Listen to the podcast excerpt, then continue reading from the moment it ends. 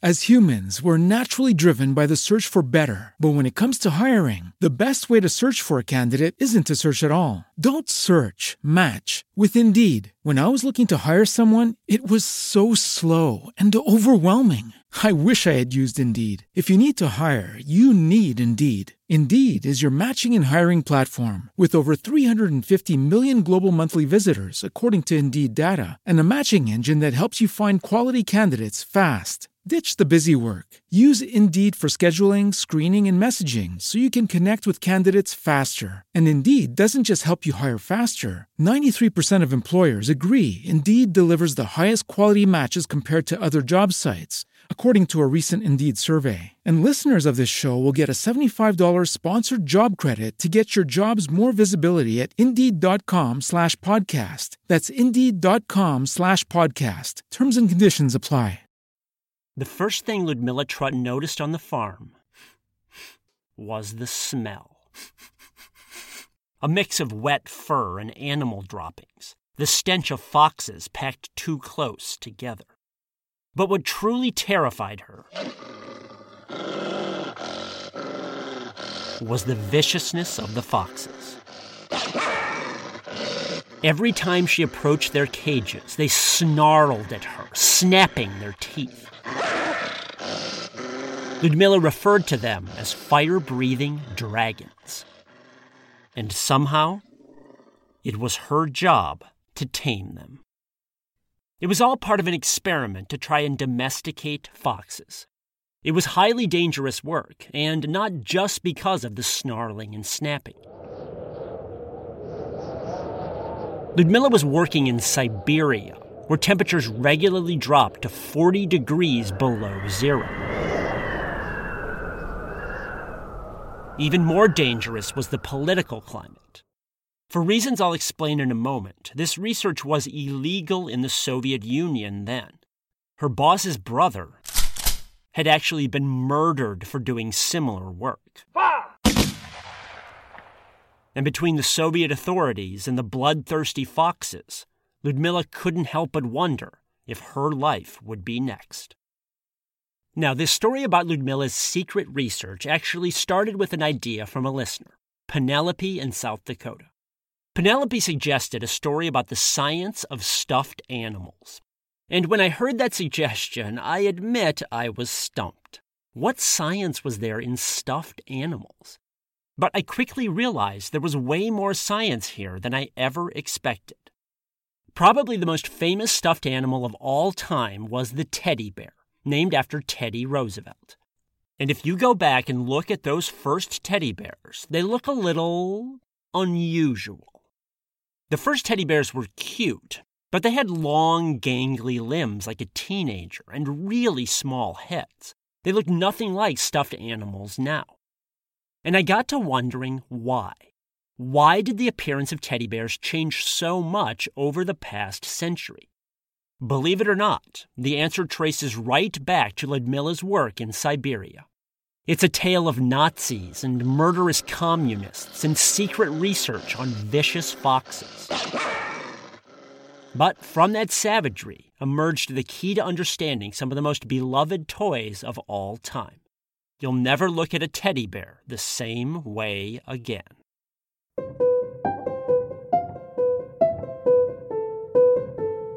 Hi, I'm Sam Kean, and you're listening to The Disappearing Spoon, a topsy turvy sciency history podcast where footnotes become the real story.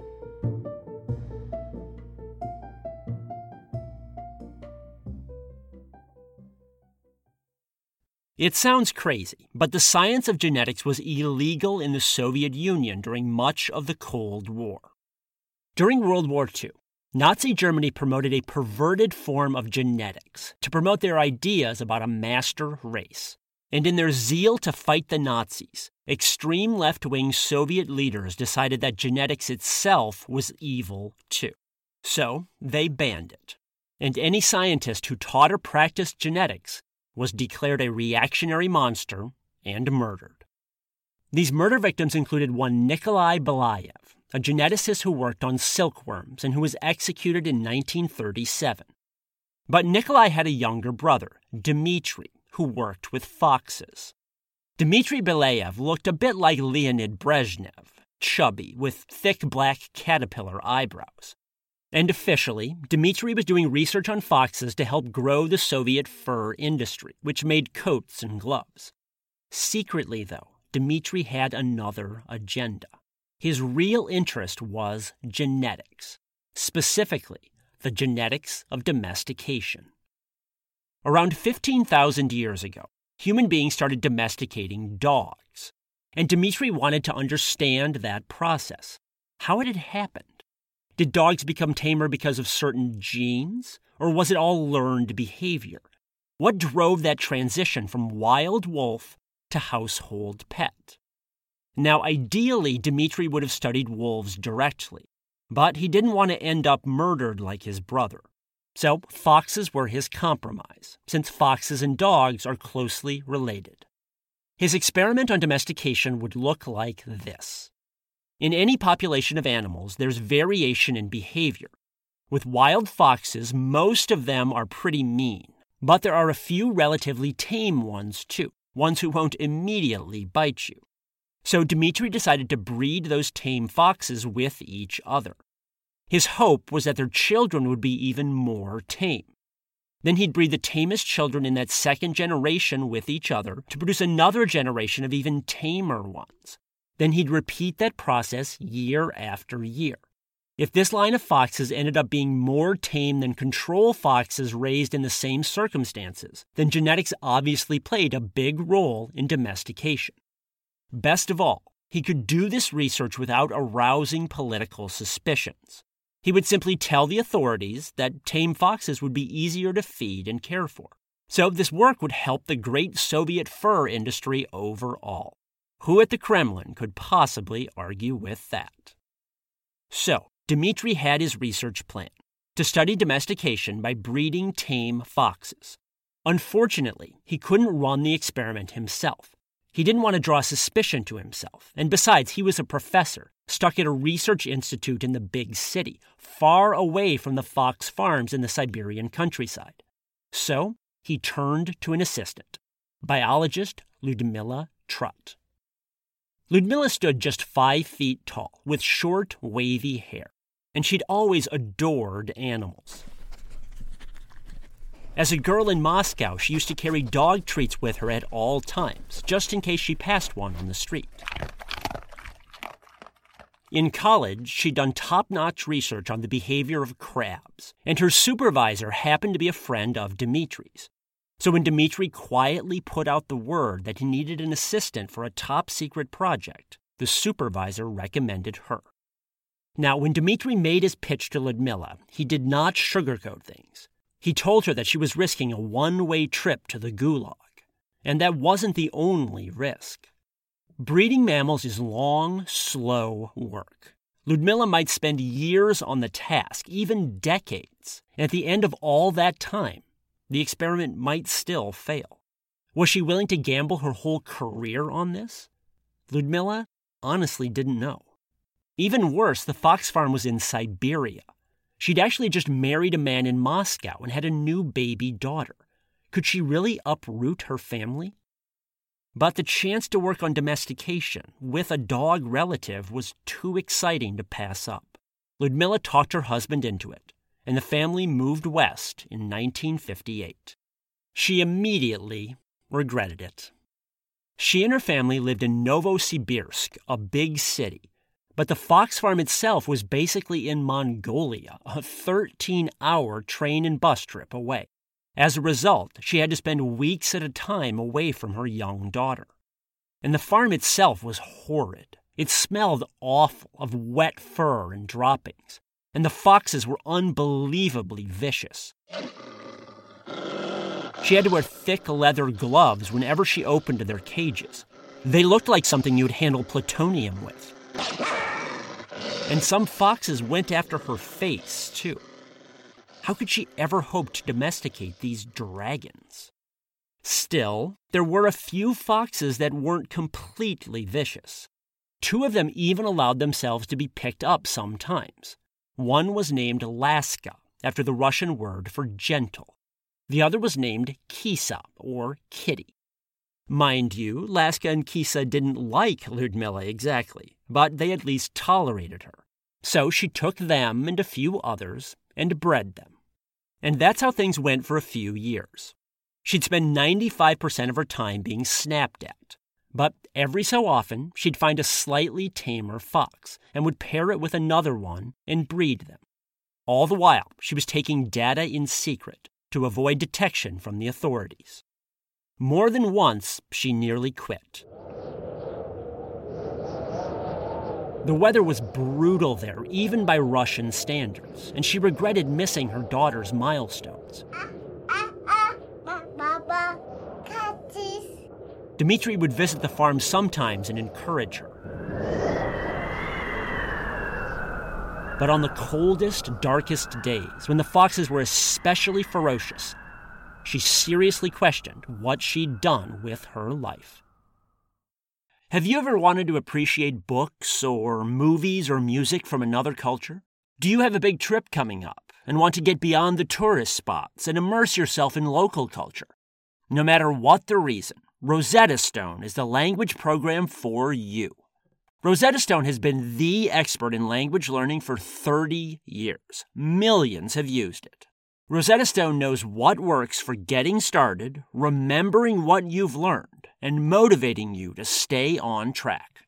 Plus, the built in True Accent feature gives you live feedback to improve your pronunciation. It's like having a personal trainer for your accent. So don't put off learning that language. Start today. For a limited time, Disappearing Spoon listeners get Rosetta Stone's lifetime membership for 50% off.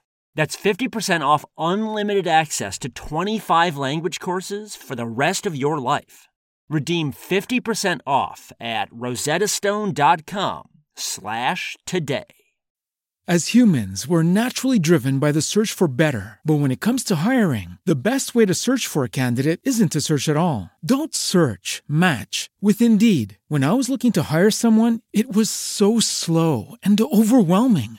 I wish I had used Indeed. If you need to hire, you need Indeed. Indeed is your matching and hiring platform with over 350 million global monthly visitors, according to Indeed data, and a matching engine that helps you find quality candidates fast. Ditch the busy work. Use Indeed for scheduling, screening, and messaging so you can connect with candidates faster. And Indeed doesn't just help you hire faster. 93% of employers agree Indeed delivers the highest quality matches compared to other job sites according to a recent Indeed survey. And listeners of this show will get a $75 sponsored job credit to get your jobs more visibility at Indeed.com slash podcast. That's Indeed.com slash podcast. Terms and conditions apply. When the breakthrough finally happened, it was subtle. By the spring of 1963, Ludmilla had bred a few dozen moderately tame pups. And one day, as she approached their pen, she noticed something strange. One pup, named Ember, was staring right at her and wagging its tail. Now, foxes do wag their tails sometimes, mostly to shake off fleas, and occasionally when they're happy to see each other. But Ember did not have fleas, and he was not looking at other foxes. He was staring at Ludmilla and wagging his tail like a happy dog. It was the moment where everything shifted for her, the moment she realized that something special was happening inside the foxes. And over the next few years, her suspicion was confirmed. Pretty soon, the foxes weren't just wagging their tails, but pressing up against the cages to greet her. Other foxes would lick her fingers or roll over to have their bellies scratched. Some even came running when someone called their name. And these new behaviors weren't the only changes. The foxes were changing physically as well. In particular, the tame foxes looked different than feral foxes. Feral foxes have sharp snouts, lean legs, small heads, and erect ears. The tame foxes didn't. They had shorter snouts, bigger heads and eyes, big paws, and floppy ears. Now, think about those traits. Big eyes, big heads. What do they remind you of? babies. You see, babies aren't just mini adults. They're proportioned differently, with some parts larger than normal. Same with animal pups. Pups have big, clumsy paws and floppy ears and short snouts. And so did the tame foxes, even as adults. That told Ludmilla something important. Remember, she'd been breeding the foxes based only on tameness, not on looks. But the baby like looks came along for the ride into adulthood. It's a trait that scientists now call neoteny. And neoteny is present in more than just foxes. Those same changes happened with all domesticated animals dogs, cows, sheep, whatever. They're obviously tamer than their wild counterparts, but they also look different. And they all tend to look different in the same way. They look more like toddlers. It seems that gentle behavior and gentle appearance are intrinsically linked on a genetic level. And the first real proof of this link came from Ludmilla's foxes. As the years passed, in fact, the foxes got even more domesticated and dog like. Some of them went for walks on leashes. One would fetch its master's ashtray. Other foxes even learned to mimic human laughter. Listen to this video I found online.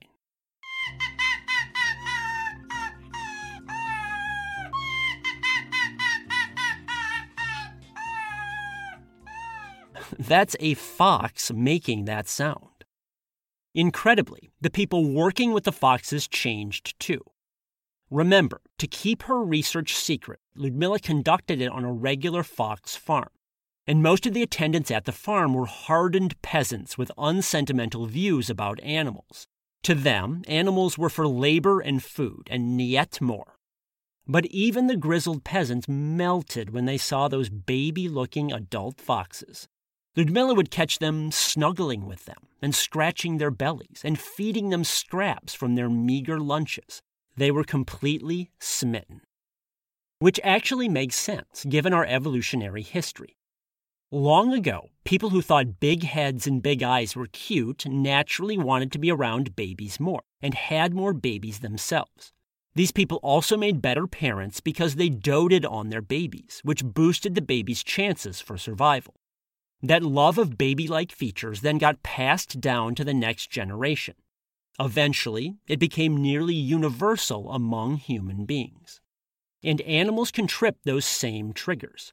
It's why we find baby bears and elephants and even baby reptiles so irresistibly cute. And adults with baby like features, like those domesticated foxes, trip those triggers too. In essence, domesticated animals hijacked our baby sympathy circuits and made us want to be around them. Call it manipulative, but it's a good reminder that domestication was a two way street. The animals changed, but so did the people. And here's the point we can finally circle back to stuffed animals. Remember, I mentioned that the very first teddy bears had small heads and long snouts and slender limbs sort of like skinny adult bears. But toy manufacturers gradually realized that they could sell way more stuffed animals by giving them juvenile features.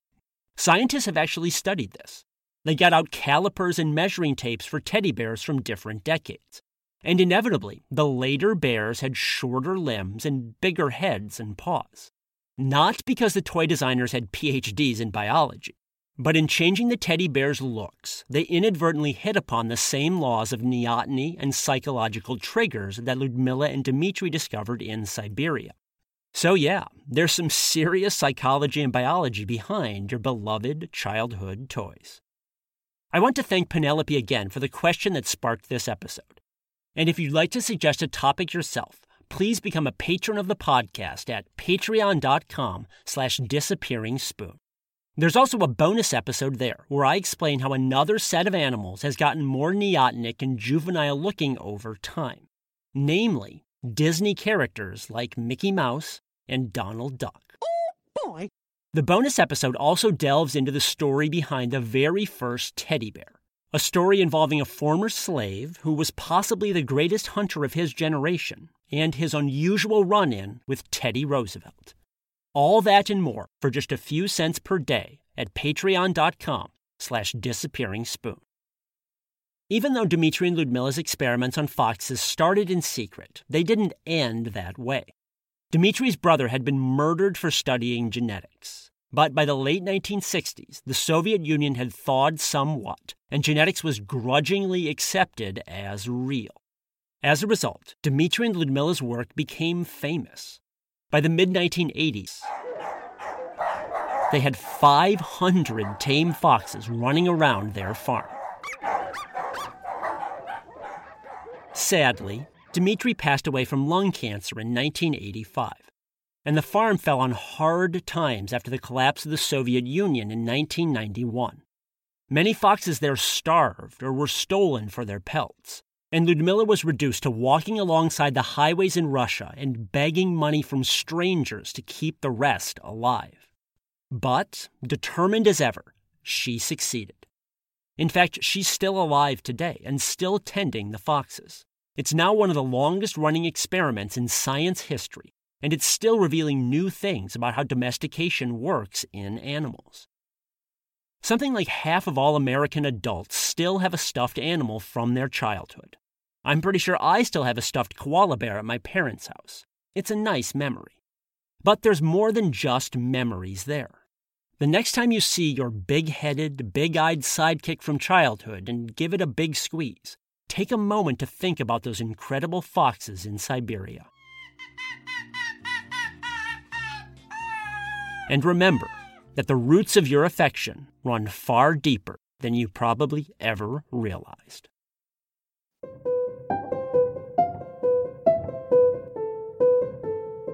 For more information about this episode, visit patreon.com slash disappearing spoon. There, you can also suggest stories for future episodes, get signed merchandise, and find bonus material like extra podcasts and pictures. Also visit samkean.com slash podcast. There you can find more incredible stories from my books and learn how to book me as a speaker at your school or event. And if you like this podcast, please spread the word to others, both online and in person. I'm listener supported, and word of mouth means a lot. Thanks for listening to The Disappearing Spoon.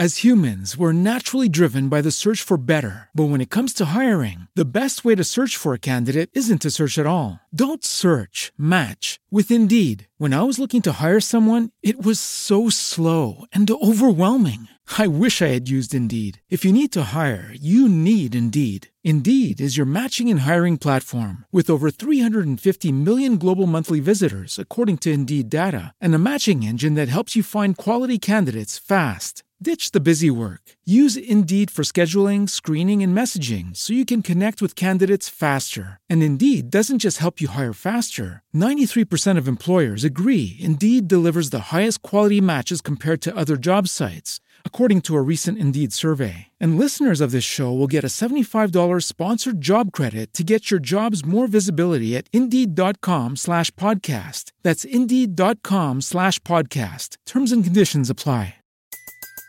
Everybody in your crew identifies as either Big Mac Burger, McNuggets, or McCrispy Sandwich. But you're the filet fish Sandwich all day. That crispy fish, that savory tartar sauce, that melty cheese, that pillowy bun. Yeah, you get it. Every time. And if you love the filet of fish, right now you can catch two of the classics you love for just $6. Limited time only. Price and participation may vary. Cannot be combined with any other offer. Single item at regular price. Ba da ba ba ba.